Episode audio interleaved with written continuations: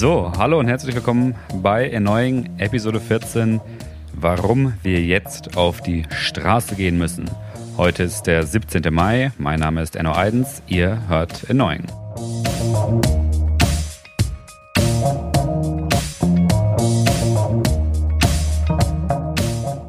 Ich komme gerade von einer Baustellenabnahme. Muss sagen, alles top, alles super gemacht. Hab, hatte eigentlich kaum was anzumerken. Ein, zwei Sachen hier und da kennt man. Aber alles äh, super und dementsprechend konnte ich heute Vormittag direkt, also heute ist Samstag am Tag, bevor ihr das hört sozusagen, deswegen konnte ich heute direkt loslegen mit der Aufnahme. Ich bin hier auf meiner Veranda, hab einen, hab einen Kaffee dabei. Lecker. Und ich habe mir für heute, weil ich gleich wieder auf die Baustelle muss, es ist wirklich viel zu tun. Es ist viel zu tun. Deutschland baut auch wieder auf nach Corona, äh, mit in Corona. Deswegen habe ich mir heute ein bisschen einen anderen Ansatz überlegt und gebe euch einen kleinen Nachrichtenrückblick, war der Plan. Dann habe ich gestern äh, gesessen und alle Nachrichten überprüft und geguckt, was möchte ich, worüber möchte ich gerne sprechen.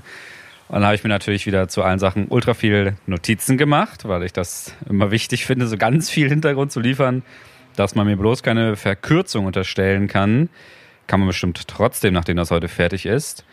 Wie dem auch sei, es sind vier Themen. Vier Themen warten auf euch. Es geht um Fassbomben, es geht um Fußball, es geht um Faschos und es geht um Verschwörung. Shit. Aber das habe ich mir gerade ausgedacht. Aber gut, knapp. Knapp vorbei.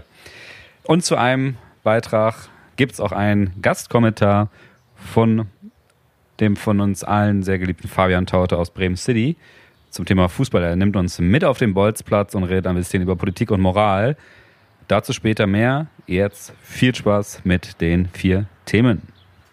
Das erste Thema ist äh, ein bisschen ein, ja, ein, ein heftigeres. Ähm, das ist ein Bericht aus der Tagesschau vom Montag, in dem über ein Paper von Amnesty International. Das Paper heißt Nowhere is Safe for Us: Unlawful Attacks and Mass Displacement in Northwest Syria. Zu Deutsch, nirgends ist es sicher für uns. Illegale Angriffe und Massenvertreibung in Nordwest Syrien.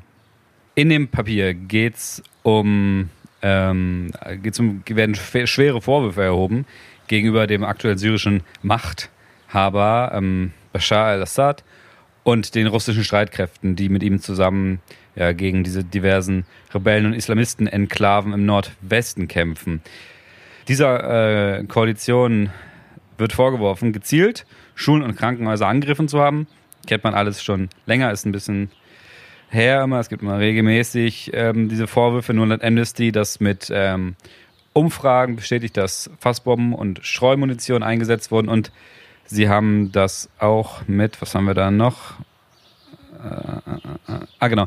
Videos, Fotos, Satellitenbilder und abgehörte Kommunikation der russischen und syrischen Luftwaffe untermauert. Das heißt, die Beweislage verdichtet sich immer mehr. Ähm, die Aussagen wurden von Vertriebenen gemacht, von Lehrerinnen, von Ärzten, von Mitarbeitern von Hilfsorganisationen.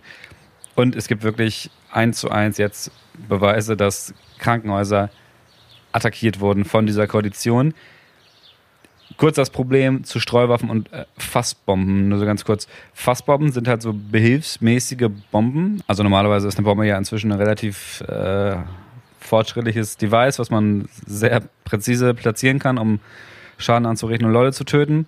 Was natürlich an sich nicht so geil ist. Das Problem bei Fassbomben ist noch, die sind extrem unpräzise und die sind halt behelfsmäßig gebaut. Also du weißt nicht, wie groß die Sprengwirkung ist, du weißt nicht, wie groß die Kollateralwirkung ist.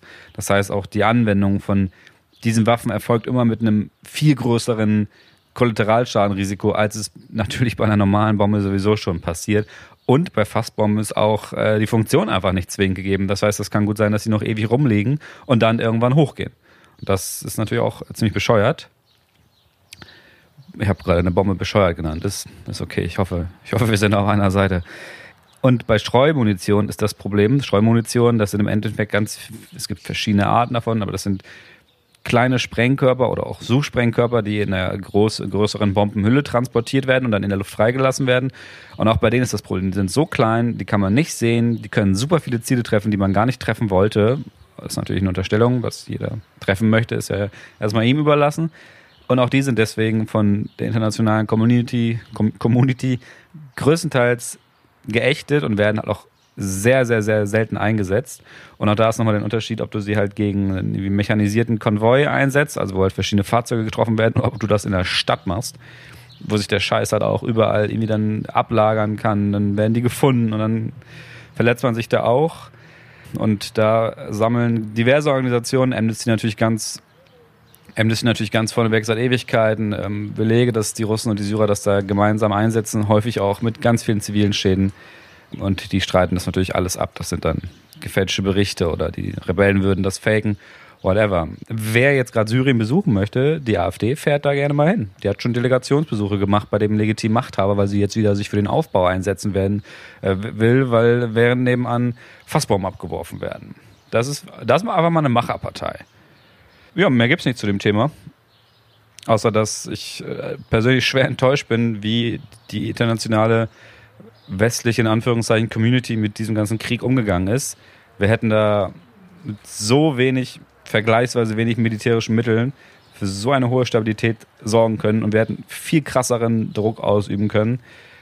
Hat alles nicht geklappt. Die Kurden im Stich gelassen, haben die syrische Bevölkerung im Stich gelassen obwohl die ja ganz eindeutig gezeigt haben mit ihrer Fluchtbewegung nach Europa, dass sie relativ großes Vertrauen auf die Europäer setzen, beziehungsweise größeres als auf andere.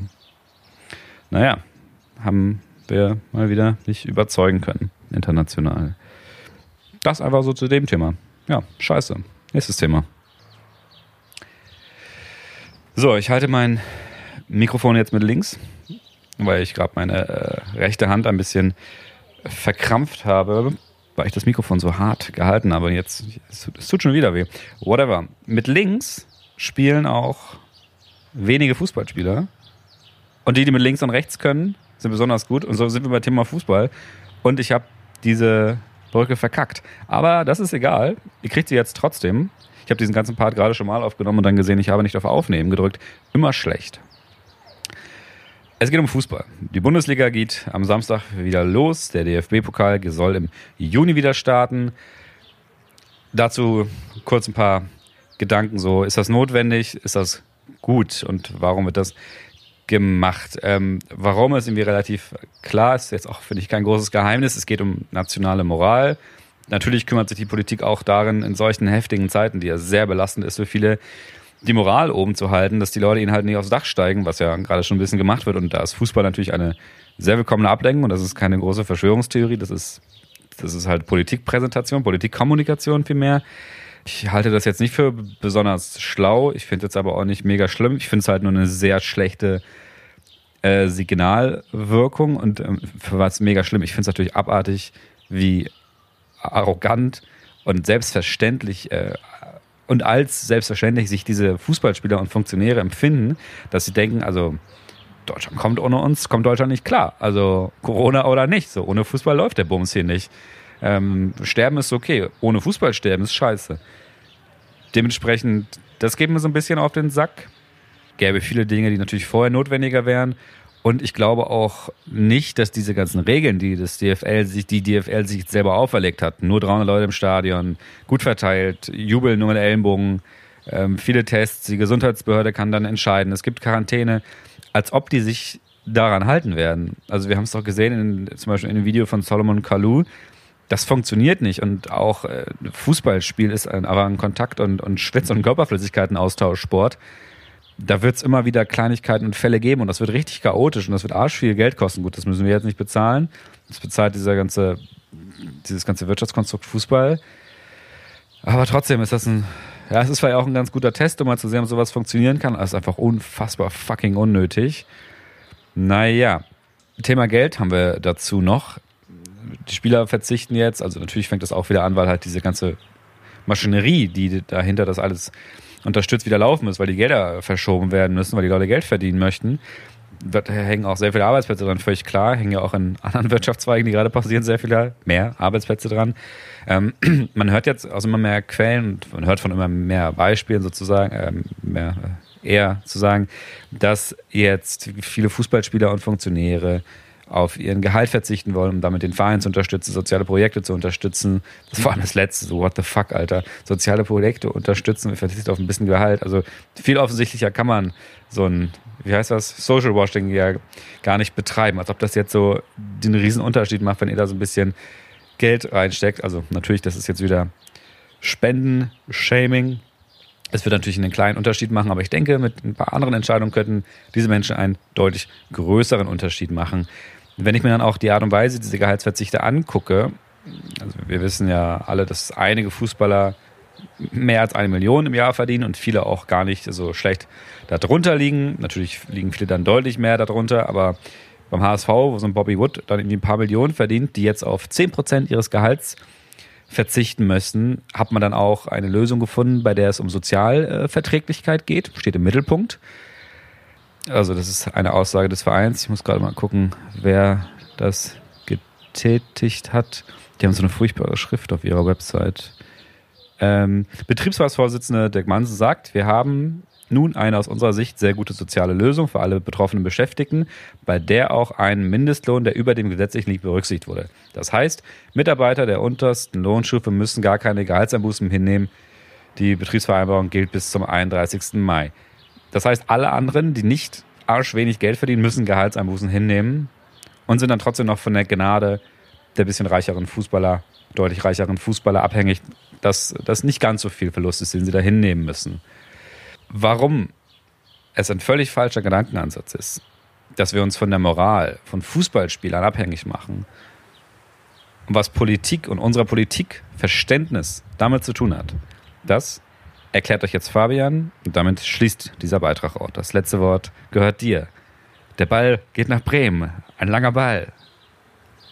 So, Enno, dann berichte ich mal, warum meiner Meinung nach das Beispiel der Fortsetzung der Bundesliga ein sehr gutes Beispiel dafür ist, für das Missverständnis, was ich vielen Leuten attestieren würde zwischen Moral und Politik. Nämlich habe ich momentan das Gefühl, dass in dieser Frage die Wut der, der Menschen vor allen Dingen auf die Bundesliga-Profis die Bundesliga-Millionäre, wie so schön gesagt wird, gerichtet wird und nicht auf die Politik.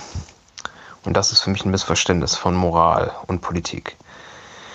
Also worüber ja Einigkeit besteht und was ein Faktum ist, ist, wenn die Bundesliga nicht fortgesetzt werden kann, ceteris paribus, also dass sich keine anderen Sachen verändern, unter der Annahme, dass sich keine anderen Sachen verändern, droht vielen Bundesliga-Clubs die Pleite. Jetzt gibt es viele Menschen, die sind sauer auf die Bundesliga-Profis, auf die Bundesliga-Millionäre, dass sie nicht freiwillig auf, ihre, auf ihr Gehalt verzichten. Dass sie nicht freiwillig sagen, ich verzichte auf mein Gehalt für ein paar Monate oder auf große Teile meines Gehalts für ein paar Monate und rette damit meinen Arbeitgeber und rette damit natürlich auch die normalen Angestell äh, Angestellten in einem Bundesliga-Club. Sag ich mal, gibt ja auch Leute, die in der Social Media Ab äh, Abteilung arbeiten oder im Ticketverkauf oder im Fanshop oder als Platzwart oder als Zeugwart. Ähm, und die verdienen natürlich ganz normale Gehälter und diese Bundesliga-Profis können natürlich mit einem Gehaltsverzicht ganz einfach ihren Club ähm, am Leben halten und diese Arbeitsplätze äh, sichern, ohne dass die Bundesliga-Saison fortgesetzt werden müsste. Ja, das ist alles sicherlich richtig. So, was das aber im Prinzip bedeutet, ist, dass an die, an die moralische Integrität der Spieler appelliert wird. Dass diese ganzen Spieler doch bitte moralisch so einwandfrei sein sollen, moralisch bitte so integer sein sollen, so tugendhaft, wenn man so will, sein sollen, dass sie freiwillig auf ihr Gehalt verzichten. Das fände ich auch sehr schön, wenn das so wäre. Ich fände das sehr schön, wenn diese Leute alle so integer wären und so tugendhaft. Aber ich erwarte das nicht. Ja, denn das ist meiner Meinung nach zu viel verlangt, dass man von allen Menschen einer Gesellschaft so viel verlangen kann an moralischer Integrität, dass die Gesellschaft allein aufgrund der moralischen Integrität äh, der Mitglieder der, der Mitglieder der Gesellschaft funktionieren kann. Jetzt kommen wir zur Aufgabe von Politik. Ich finde, das ist mal eine ganz entscheidende Frage. Viele Leute haben sich ja, glaube ich, in ihrem Leben wahrscheinlich auch noch nie darüber Gedanken gemacht, was Politik denn bedeutet, was ich auch nicht schlimm finde, aber ähm, es lohnt sich auf jeden Fall, sich da mal darüber Gedanken zu machen. Also Politik kann man zum Beispiel, also eine gängige Definition ist, dass Politik ein oder Prozesse sind zur Herstellung von kollektiv verbindlichen Entscheidungen. Meiner Meinung nach ist es nämlich nicht Aufgabe der einzelnen Mitglieder der Gesellschaft, der Individuen moralisch so integer zu sein, dass Gesellschaft funktioniert, sondern das ist Aufgabe von Politik, allgemein verbindliche Regeln herzustellen, dass Gesellschaft funktioniert. Ansonsten bräuchten wir gar keine Politik. Ansonsten können wir in einer, Anarchie, in einer Anarchie leben. Wenn alle Mitglieder von Gesellschaften so moralisch integer sind, dass Gesellschaft funktioniert, dass keine ähm, Probleme äh, entstehen, dann können wir in einer Anarchie leben. Und Aufgabe von Politik ist es nicht, die Menschen zu erziehen und die Menschen so zu moralisieren, dass sie so handeln, dass Gesellschaft funktioniert, sondern es ist ihre Aufgabe, allgemein verbindliche Regeln aufzustellen, dass Gesellschaft funktioniert und wir nicht auf die moralische Integrität und Tugendhaftigkeit der einzelnen Mitglieder der Gesellschaft angewiesen sind. Was ich damit meine, um es mal konkreter auszudrücken, man könnte es vermeiden, dass die Bundesliga-Clubs pleite gehen, wenn die Bundesliga-Saison nicht fortgesetzt wird. Andersrum ausgedrückt, man könnte die Bundesliga-Saison abbrechen, ohne dass die Clubs pleite gehen würden, wenn die Politik allgemein verbindliche Entscheidungen herstellen würde, ja, die für alle Menschen gelten würden. Um das mal konkret auszudrücken, wenn die Politik durchsetzen würde, dass zum Beispiel für, sagen wir mal, Einkommensmillionäre oder meinetwegen auch Leute ab einem, ich setze jetzt mal eine beliebige Zahl, stelle ich mal in den Raum, Leute, die ein Jahreseinkommen von, sagen wir mal, 200.000 Euro plus X haben, dass der Spitzensteuersatz erhöht wird. Meinetwegen auch, bleiben wir jetzt mal moderat, temporär für die Dauer von Corona, meinetwegen für drei Monate, vielleicht auch für sechs Monate, dass, die, dass der Spitzensteuersatz erhöht wird auf bis zu, sagen wir mal, 80 Prozent oder bis zu 90 Prozent. Wie es übrigens bis in die Ära von äh, Ronald Reagan in den USA der Fall war. Dann könnten wir, dann bräuchten wir nicht mehr an die Moral der einzelnen Spieler appellieren, sondern könnten, hätten so viele Steuereinnahmen, dass die, äh, das, oder so viele zusätzliche Steuereinnahmen, dass äh, die Regierung äh, problemlos Hilfsprogramme auch für solche Bundesliga-Clubs ähm, auflegen könnte. Ja, es würde für alle gelten, ja, es würde, also wir bleiben jetzt mal beim Beispiel Fußball, für alle Bundesliga-Profis gelten, ab einem bestimmten Einkommen. Die Clubs wären gerettet. Es könnte sich, es würde keinen Wettbewerbsvorteil oder Nachteil geben. Es wäre eine einmalige Sache, weswegen man jetzt auch nicht zu befürchten hätte, dass diese Bundesliga-Profis alle danach sofort ins Ausland abwandern würden und damit ein Wettbewerbsnachteil für die, für die Bundesliga äh, bestehen würde. Am besten wäre es natürlich, sowas auf europäischer Ebene einzuführen.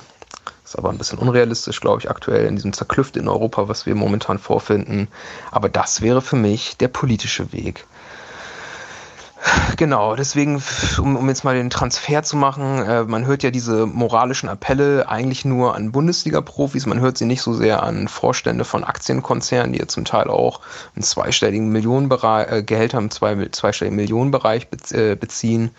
Sowas würde sich natürlich auch, also man hört ja diese Appelle nicht an irgendwie Vorstands, Vorstände von DAX-Konzernen, doch bitte auf ihr Gehalt zu verzichten. Also nur auf Boni wird da immer, von Boni wird gesprochen, aber auf ihr, sagen wir mal, auf ihr Gehalt zu verzichten, auf 70 Prozent, 80 Prozent, 90 Prozent, damit diese DAX-Konzerne gerettet werden würden und äh, die, die Wirtschaft als, als Ganzes nicht in eine starke Rezession abdriften würde. Das wundert mich, ehrlich gesagt, aber wenn wir so eine allgemein verbindliche Regel hätten, die dann auch für ja, DAX-Vorstände gelten würde, da wäre der Wirtschaft auf jeden Fall viel Gutes getan. Ähm, dem Gerechtigkeitsempfinden vieler Bürgerinnen und Bürger wäre, glaube ich, viel Gutes getan. Und äh, wir hätten nicht diese unsäglichen moralischen Diskussionen. Also mein Appell wäre hier, sich ein bisschen zu, äh, sich zu überlegen, was Politik bedeutet. Und äh, klar kann, äh, ist das zu kritisieren, dass Leute irgendwie mehrere Millionen im Jahr verdienen und äh, nicht bereit sind, dort was abzugeben, damit ihre Arbeitgeber ähm, diese Rezession überleben. Ähm, aber mein Appell wäre doch, diese Forderung an die Politik zu richten, hier tätig zu werden, allgemein verbindliche Entscheidungen herzustellen mit Spitzensteuersätzen zum Beispiel als Möglichkeit, um ähm, meinetwegen auch nur temporär, ich halte es grundsätzlich ehrlich gesagt auch für langfristig für sinnvoll, ähm, natürlich mit dem Hinweis, dass sowas nur gehen würde, wenn man sowas auf gesamteuropäischer Ebene einführen würde, wieder höhere Spitzensteuersätze ähm, progressiv veranschlagt ähm, einzuführen ja, ich glaube, ich habe alles gesagt, was ich dazu sagen wollte. Ist eine kontroverse These vielleicht, vielleicht auch nicht. Vielleicht ist das auch noch nicht ganz durchdacht, aber das erstmal zu meinem Grundverständnis des Unterschiedes von Politik und Moral, Moral und Politik, der an diesem Beispiel der Fortsetzung der Bundesliga und der ganzen Diskussion darum, die ich nicht mehr ertragen kann, sehr deutlich wird. Thema Nummer drei, das gute alte Sachsen. Ähm, der Mitteldeutsche Rundfunk meldet am Mittwoch, dass auf dem Privatgelände eines KSK-Soldaten in Nordsachsen von der Polizei Waffen und Sprengstoff sichergestellt wurden. KSK, Kommando Spezialkräfte, die heftigen Ficker von der Bundeswehr, die die Geisel im Ausland befreien, Schiffe entern oder machen das, machen vielleicht sogar andere Leute, aber die, die auf jeden Fall richtig gut mit Waffen und Gewalt umgehen können und so, machen viel wichtige Jobs, aber haben ein großes Problem mit Rechtsextremismus in Deutschland. Der militärische Abschirmdienst, MAD, hat den Typen schon ein bisschen länger auf dem Schirm gehabt, seit 2017, um genau zu sein. Und dem 45-Jährigen wird jetzt ein Verstoß gegen das Kriegswaffenkontrollgesetz ähm, vorgeworfen. Ich habe ein bisschen geguckt. Der MAD will wohl, nachdem es diese ganze Presse gab und nachdem auch Annegret Kramp-Karrenbauer, unsere Verteidigungsministerin, da deutlich mehr Aufmerksamkeit darauf gelegt hat, mehr gegen Extremisten in der Bundeswehr tun. Es wurden bis zu 400 Posten dafür neu veranschlagt. Das war auch notwendig, denn beim KSK gab es eine, eine, das MDR spricht von einer Häufung rechtsextremistischer Vorkommnisse. Es gab eine Zunahme, das hat das äh, der MAD, also eine Zunahme von solchen Verdachtsfällen, das hat der MAD in einem Bericht festgelegt. Und es seien auch äh, Kennverhältnisse, also Bekanntschaften, zwischen Verdächtigen über Kommunikation in sozialen Medien und im realen Leben erkannt worden. Ja, ähm, ich kann kurz mal die Zahlen vorlesen. Also auch wieder aus dem Artikel vom MDR. Äh, der MAD enttarnte demnach 14 Extremisten, Kategorie Rot, 8 Rechtsextremisten, 4 Islamisten und zwei sogenannte Reichsbürger, Schrägstrich, Selbstverwalter. Liebe dieses letzte Wort. Die die Existenz der Bundesrepublik Deutschland als Staat leugnen. Also, das sind die Reichsbürger.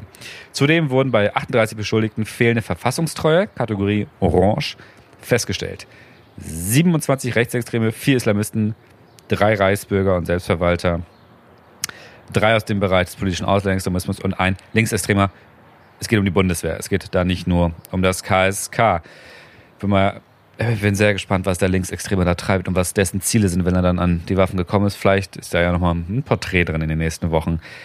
Ja, so viel dazu. Auch ein Thema, was man einfach mal stehen lassen kann. Einer unserer besten und gefährlichsten Soldaten sucht sich bisschen Sprengstoff und Waffen für zu Hause. Gut, jetzt haben wir in Deutschland natürlich auch ein Land, wo der Besitz von Sprengstoff und Waffen per se erstmal verboten ist. In anderen Ländern ist das relativ gewöhnlich, dass Polizisten oder Soldaten oder halt auch ganz viele andere Leute sich äh, einfach zu Hause so einen kleinen Waffenvorrat anlegen. Amerika jetzt nur als ein Beispiel, da gibt es auch deutlich mehr andere Länder, in denen das relativ einfach möglich ist. Ähm, ist dann auch nicht zwingend mit einem politischen Statement bei denen verbunden, wie jetzt bei dem Typen ja wahrscheinlich, der irgendwie ähm, ist überhaupt das Rechtsextrem an? Gute Frage. Interessant. Also in dem MDR-Artikel wird er jetzt nicht zwingend als Extremist bezeichnet. Aha. Ja, müsste man jetzt mal in Zukunft beobachten. Häufig rücken die ja ein bisschen später erst mit den politischen Profilen von solchen Leuten raus. Gehe jetzt mal davon aus, dass er auch dem rechtsextremen Spektrum zuzuordnen ist, wird er schon einen Grund haben. Er wird ja nicht einfach aus Hobby äh, gesammelt haben, weil einfach so rumballern in Deutschland ist ja auch nicht so zwingend möglich. Behalten wir mal im Auge. Kommen wir zum letzten Thema des Tages. Ähm, die Corona-Demos, ihre Verschwörer und ihre Nazis. Wir haben es fast bis zum Ende ausgehalten ohne Corona. Jetzt kommt hier ein großer Windstoß und es kommt ein kleiner Corona-Beitrag, der wahrscheinlich auch ein ziemlich großer Windstoß für die Bundesrepublik ist. Ihr habt das ja mitbekommen, es gab viele große Demos in Stuttgart, in München, in kleinen Städten in Sachsen. Da gab es dann wieder auch leider ein paar rechtsextreme Vorfälle. Ähm, und in Berlin, und die gibt es schon ein bisschen länger in Berlin, und wer sich da mal ein kleines Bild machen möchte, wie diese Demos abläuft, dem empfehle ich den YouTube-Kanal des Jüdischen Forum. Er heißt einfach Jüdisches Forum. Und auf dem gibt es eine Dokumentation, in dem die so ausschnittsweise Szenen zeigen. Klar, ausschnittsweise ist ausschnittsweise, aber ist dennoch passiert. Und die Stimmung war da ja teilweise echt heftig. Die Leute, die da sind, die empfinden sich ja immer so ein bisschen als irgendwie die Befreiungsbewegung fürs deutsche Volk, als ob wir jetzt so heftig unterjocht werden gerade.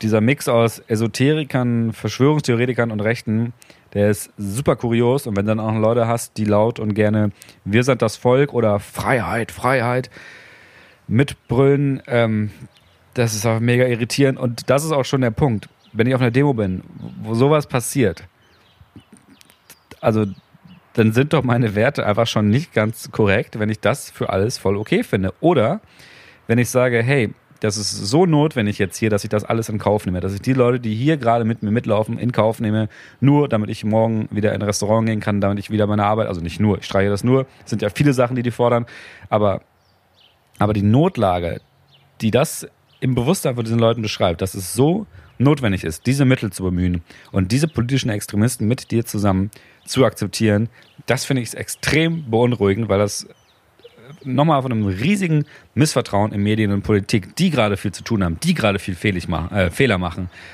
zeugt, dass einfach, das ist schwer zu lösen, würde ich sagen. Also wie soll denn die Politik jetzt dem nachkommen und diesen Leuten allen das geben, was sie auf diesen Demos fordern? Thema Armut könnte man da vielleicht noch ansprechen, so Leute, die gerade viel Geld verlieren, also was Thema Armut, eher Thema finanzieller Verlust. Aber ich würde sagen, ein Großteil der Leute, die auf diese Demos geht, ist jetzt nicht unbedingt irgendwie aus der niedrigsten Einkommensschicht und dem es jetzt unbedingt mega wichtig ist, dass er wieder seiner sehr schlecht bezahlten Arbeit nachgehen kann. Ich glaube, da geht es wirklich um, um Freiheit und um so ein riesiges Gefühl des Kontrollverlusts. Ähm, und dass das halt, dass das auf einmal akzeptabel macht, dass man mit Extremisten und Verschwörern rumläuft und dass man diese Theorien auf einmal glaubt, das finde ich irritierend. Ich würde euch sagen, ihr schaut euch mal diese Dokus an und macht euch mal so ein, was heißt, es sind kurz, äh, es sind Dokumentationen, also keine langen Berichte, es sind so, es wurde dokumentiert, was geschah. Solche Berichte sind das, Reportagen. Ähm, es gibt bei diesen Hygienedemos auch so eine Partei, die sich inzwischen wieder auflöst, Widerstand 2020. Äh, was da passiert ist, könnt ihr euch selber reinlesen, wenn ihr wollt. Äh, die haben auf jeden Fall sehr viel geschummelt, was so Parteimitgliedszahlen und so angeht. Die sind noch nicht gegründet, haben sich da ein bisschen viel Sachen ausgedacht. Ähm, da verlinke ich euch einen Bericht aus der Jungle World. Und es gibt ein in diesen Verschwörungskreisen kursierendes, angeblich offizielles Papier des äh, Innenministeriums, in dem von riesigen Fehleinschätzungen des deutschen Staats gesprochen wird in dieser ganzen Situation, in dem Verantwortung übernommen wird dieses Papier wurde von einem, von einer, von einem sehr seltsamen äh, Charakter geschrieben. Stefan Kohn. Stefan Kohn wollte auch mal Chef der SPD werden, was wahrscheinlich niemand mitbekommen hat. Und auch da verlinke ich euch einen Artikel in den Shownotes auf erneuing.de, wo ihr das nachlesen könnt. Das ist von T-Online. Und das ist eine, eine Geschichte, die an Kuriosität nicht zu überbieten ist. Ich würde euch empfehlen, sie zu lesen. Wir beenden diesen Blog dann auch mit ähm, T-Online, denn Florian Harms, der Chefredakteur von T-Online, der bringt jeden, fast jeden Morgen, also ein paar Mal in der Woche, bringt er den äh, Tagesanbruch-Newsletter raus. Den lese ich tatsächlich ganz gerne, weil er so die Themen äh, des Tages und so seine Meinung da ganz interessant reinpackt und manchmal stimme ich ihm zu und manchmal denke ich, was für eine super bürgerliche Perspektive, was für eine selbstgefällige Perspektive. Aber ich finde, er schreibt ganz wunderbar, er bringt äh, viele Fakten immer rein. Ich finde es ganz spannend. Und ähm, er spricht an, warum die Leute solche Verschwörungstheorien, wie die auf diesen Demos gebrüllt werden, glauben. Äh, das erste ist, dass professionelle Faktenverdreher, ebenso wie Rechts- und Linksextreme, diese Krisen nutzen, um ihr Propagandalasso auszuwerfen. Ähm, das wird untermauert mit einer Studie der Anton Amadeo Antonio Stiftung, die beobachtet, dass viele Menschen zum ersten Mal in dieser Zeit in die Fänge von solchen Leuten geraten. Also dass es jetzt gerade einen großen Aufschwung gibt. Die Themen sind dann dunkle Geheimnisse, die Regierung und Medien, die angeblich irgendwelche Sachen verstecken. Ähm, und mit Social Media kann man das alles ganz super verbreiten. Dann spricht äh, Harms über das äh, Erfolgsrezept von den Verschwörungstheoretikern, die zum Beispiel Ken Jebsen ähm, aus der letzten Folge, ähm, die, dass sie selektiv Fakten und Halbwahrheiten kombinieren, ich zitiere, zu einer großen Lügengeschichte zusammenstricken, wo man dann die Fehler am Anfang gar nicht sieht und alles glaubt. Und dazu habe ich noch eine kleine Beobachtung. Ich habe mir gestern nochmal Kens YouTube-Kanal angeguckt und es gab ja, es wurde ja häufig kritisiert in seinem Video, was so berühmt wurde, irgendwie Bill Gates kapert Deutschland. Da gab es da diese Aussage von ihm, dass Bill Gates die WHO finanziert. In seinem neuesten Video sagt Ken Jebsen dann, ja, mit der letzten Video habe ich natürlich auch nicht alles richtig gemacht, weil ich konnte natürlich auch nicht alles richtig machen, weil ich mir keine Notizen gemacht habe. Ich rede das dann einfach so runter. Und deswegen, es stimmt natürlich nicht, dass Bill Gates die ganze äh, WHO finanziert, sondern natürlich nur einen kleinen Teil davon. Und dann sind natürlich dann die öffentlichen Medien mit ihren ganzen Faktenchecks wieder da und machen mich deswegen fertig. Und mal ganz ehrlich, wenn der deutsche Staat sich so einen Fehler macht, dann ist das eine Katastrophe. Das geht. Wenn ich so einen Fehler mache, dann passiert gar nichts. Und diese Argumentation, die ist ganz großartig in diesem riesigen sich selbst oder anderen belügen Konstrukt, weil man nicht mal mehr die Verantwortung für seine eigenen Worte übernimmt. Und vor allem, ja, okay, cool, du kannst natürlich Fehler machen. Also auch ich mache hier dauernd Fehler und deswegen will ich ja auch, dass eben Bescheid sagt, wenn ich Fehler mache. Ähm, und dann reagiere ich darauf. Aber wenn du auf einem Fehler deine ganze fucking Theorie aufbaust, dann ist diese Theorie falsch. Schluss aus. Drittens, Florian Harms wieder. Drittens las ich, dass Verschwörungstheoretiker meistens ein klares Feindbild haben. Zum Beispiel die Regierung oder eine jüdische Geldmafia und stets vorgeben, die Wahrheit hinter dem angeblichen Machenschaften, hinter den angeblichen Machenschaften ihrer Feinde zu erkennen. Dort das Böse, das angeblich die Masse der Bürger in der an der Nase herumführt. Hier die kleine Gruppe der Wissenden, die das Böse durchschaut haben und die Parole bieten. Ja, auch das habe ich letztes Mal schon ange äh, angesprochen, dass man halt so in Gut und Böse, sondern auch so, so eine gewisse Machtposition aufbaut, dass so eine Art Befreiungskampf, nachdem man dann intellektuell erweckt wurde, eine Notwendigkeit ist, der meiner Meinung nach auch sehr krass einfach auf Gewalt hinspielt. Der vierte Punkt. In diesem Kontext leuchtet es mir viertens ein, dass Menschen mit einem holistischen Weltbild eher eine Verschwörungsmentalität entwickeln, als Leute mit einem analytischen Denkstil. Also holistische Weltbilder, also ganz kurz gesagt, wo halt alles eingeordnet ist. Also ich würde jetzt mal aus dem Bauch heraus Religion, Spiritualität in größten Fällen mit reinstecken, obwohl es natürlich auch viele analytische Spiritualitäten gibt. Wer analytisch denkt, schaut sich viele Einzelteile an und setzt sie zusammen wie ein Lego-Bauset.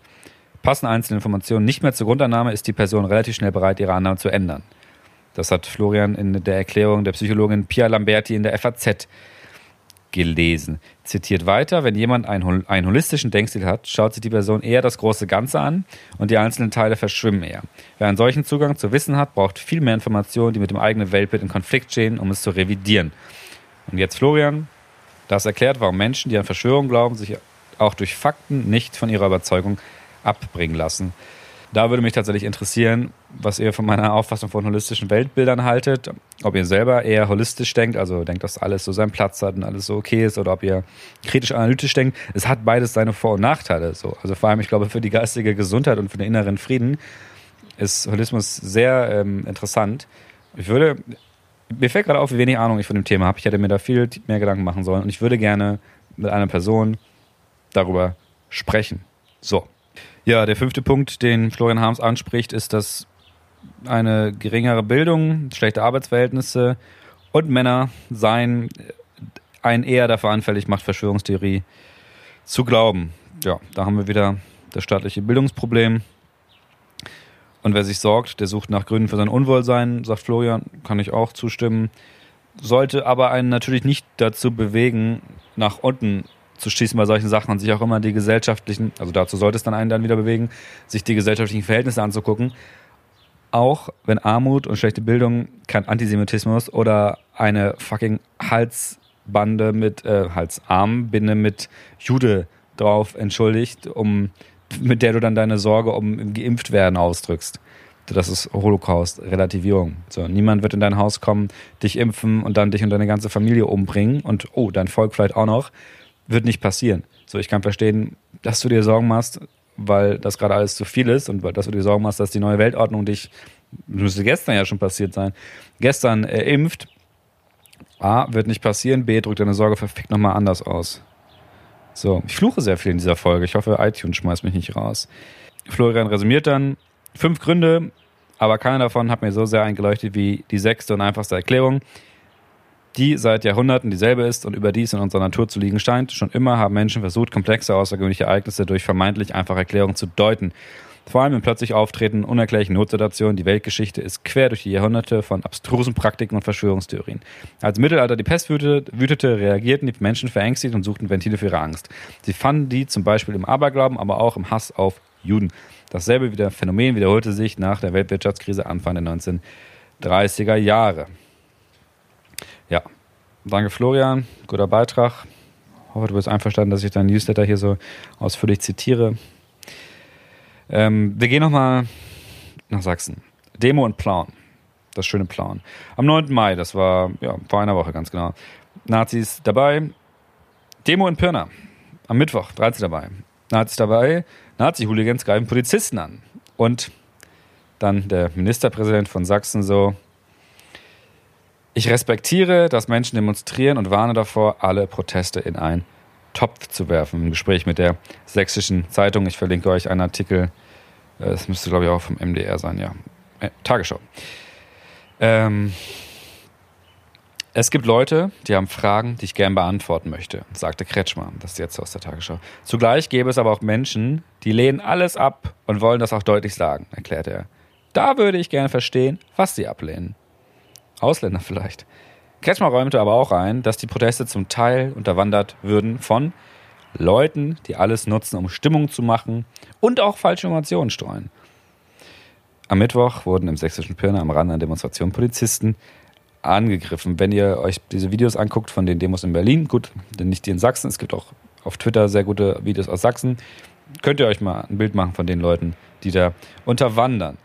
Kretschmer ist übrigens der, der damals nicht bei Unteilbar mitlaufen wollte, weil er Sorge hat, dass da Antifa rumläuft und man sich dann deswegen Sorgen machen muss. Und das sind diese konservativen Politiker. Kretschmer als CDUler, der Akzeptanz für Rechtsextreme indirekt ausdrückt dadurch, der denen sagt, ja, das ist schon so okay so. Ich kümmere mich dann irgendwie schon so darum, dass das auch irgendwie alles passt und den Leuten dadurch Legitimation verschafft. Und das ist ein Riesenfehler. Da habe ich mit Sie hat ein bisschen drüber gesprochen, habe ich in der Folge vor Sie hat drüber gesprochen. This goes not. Er hat natürlich recht, dass man Leute nicht in einen Topf werfen soll. Aber wenn dir der Kampf gegen Corona-Maßnahmen oder Verschwörung oder was auch immer so wichtig ist, dass dir egal ist, mit wem du läufst, das habe ich vorhin schon gesagt, dann ist das opportunistische Willkür. Das hat mit einer Haltung oder Meinung ganz wenig zu tun. Das ist dann der Feind meines Feindes ist mein Freund denken. Das führt zu sehr schlechten Verbündeten. Kurzer Gedanke ich habe das schon auf Facebook gepostet, ich möchte es hier auch nochmal sagen. Wenn eure friedliche Demonstration so unfassbar einfach und schnell von Nazis und Bekloppten gekapert werden kann, dann ist das vielleicht nicht die beste Idee von Frieden, für die da gekämpft wird. Ich möchte dieses Kapitel, ich möchte dieses Kapitel schließen mit einem Zitat von äh, Leo Fischer, von einer Kolumne von Leo Fischer in der aktuellen Jungle World 2020. Also die ist die Ausgabe 20 in 2020. Da geht es um Bill Gates. Er wird besucht. Zitat. Bill Gates öffnet dem Team der preisgekrönten Reportage lachend die Tür zu seinem kleinen Apartment, das im nördlichen Queens gelegen ist. Während wir eintreten, sehen wir uns um. Auf dem Tisch von Ikea liegen leere Pizzakartons. In der Ecke Aldi-Tüten. Ist das der Mann, der nach 2016 die Forbes-Liste der reichsten Menschen der Welt anführte? Es steckt jetzt alles in der Stiftung, sagt Gates. Ich besitze nichts mehr, also im Vergleich zu früher. Objektiv bin ich immer noch unvorstellbar wohlhabend. Als wir ihn fragen, als wir ihm sagen, dass der Name jetzt häufiger in Zusammenhang mit Verschwörungstheorien über Corona und Impfzwang im Internet fällt, reagiert der 64-Jährige überrascht. Ich gehe leider immer noch mit unserem hauseigenen Browser ins Netz. Deswegen kriege ich nicht so viel mit. Das war's. Ich hoffe, ich konnte euch ein bisschen zum Denken geben. Ich hoffe, dieses Format war für euch ganz lustig. Ich habe gemerkt, ich konnte so viel freier reden. Ich habe wahrscheinlich auch viel mehr Unsinn geredet. Aber es hat mir sehr viel Spaß gemacht. Ähm, jetzt wird hier gerade gesaugt im Haus. Ich denke, ich werde mal rübergehen und klingeln kurz und mich da irgendwie angemessen beschweren. Ich danke euch, dass ihr zugehört habt. Ähm, folgt Neuen auf Facebook und Instagram. At Annoying Podcast. Und ähm, ich wünsche euch ganz viel Liebe, Frieden und, und Freiheit und Gesundheit. Peace, Pace, out.